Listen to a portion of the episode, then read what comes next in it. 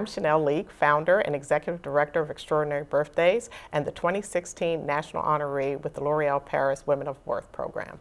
I'm Nadya Okamoto, and I'm the founding executive director of Period the Menstrual Movement, and I am a 2017 Women of Worth.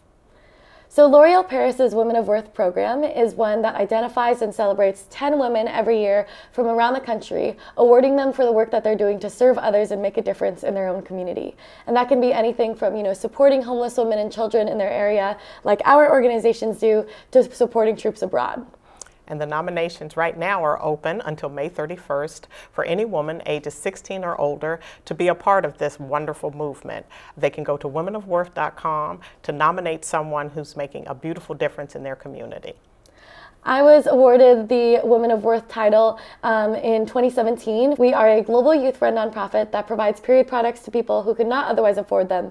And to do this work, we mobilize young people to start making a difference on campuses and in their local community. So, in the last three years, we've addressed over 210,000 periods through product distribution and registered over 170 campus chapters at universities and high schools around the US and abroad.